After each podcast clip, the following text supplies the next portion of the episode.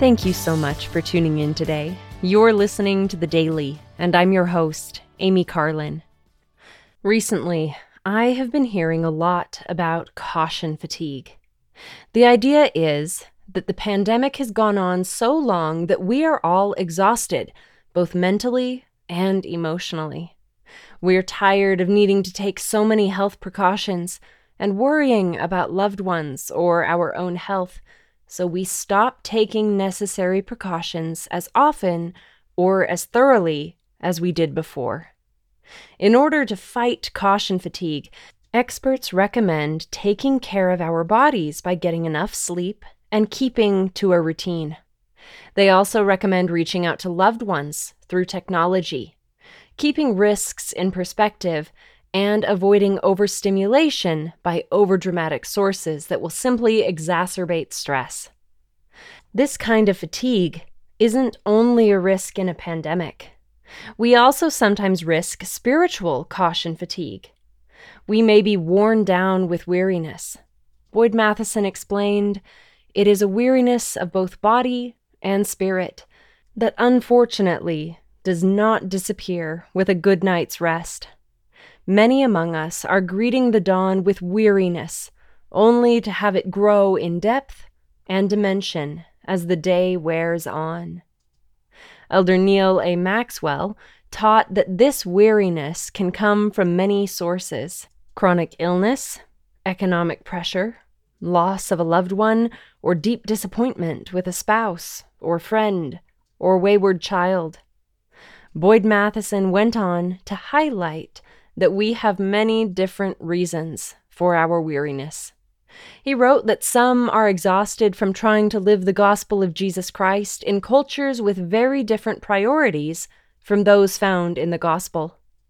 Others may be carrying grudges, bitterness, or resentment and many of us are weary from work, earning an income, and supporting ourselves and our families. Many are weary from social media and electronics, and some from unconfessed sin or wandering from the covenant path. Some seek spirituality in the wrong places, are busy with needy family members, are lonely and without family, or are drained by disappointment in their circumstances. But the Apostle Paul taught the Galatians be not weary in well doing. How can we achieve this? By relying on the Lord. Boyd Matheson said, We all can overcome weariness by being more mindful of the Savior and realizing how mindful He is of us. We have been given families, congregations, leaders, and ministers to help lift us.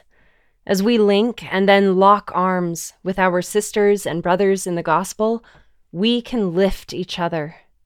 Our weariness will be replaced by energy producing peace, love, and confidence.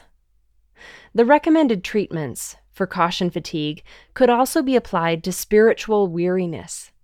As we take care of our bodies by following the word of wisdom, getting enough sleep, keeping to a routine, and reaching out to others when we need help, we can also take care of our spirits by taking care what we put into our minds, keeping our spiritual routines of prayer, fasting, and diligent scripture study, and accepting and offering ministering where it is needed.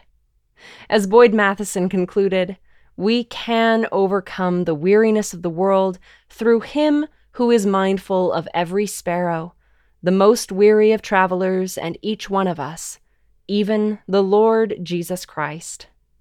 If you would like to read the rest of Boyd Matheson's message, look up Finding the Path to Overcoming the Weariness on thechurchnews.com. Thank you again for listening today. The Daily is brought to you by The Church of Jesus Christ of Latter day Saints.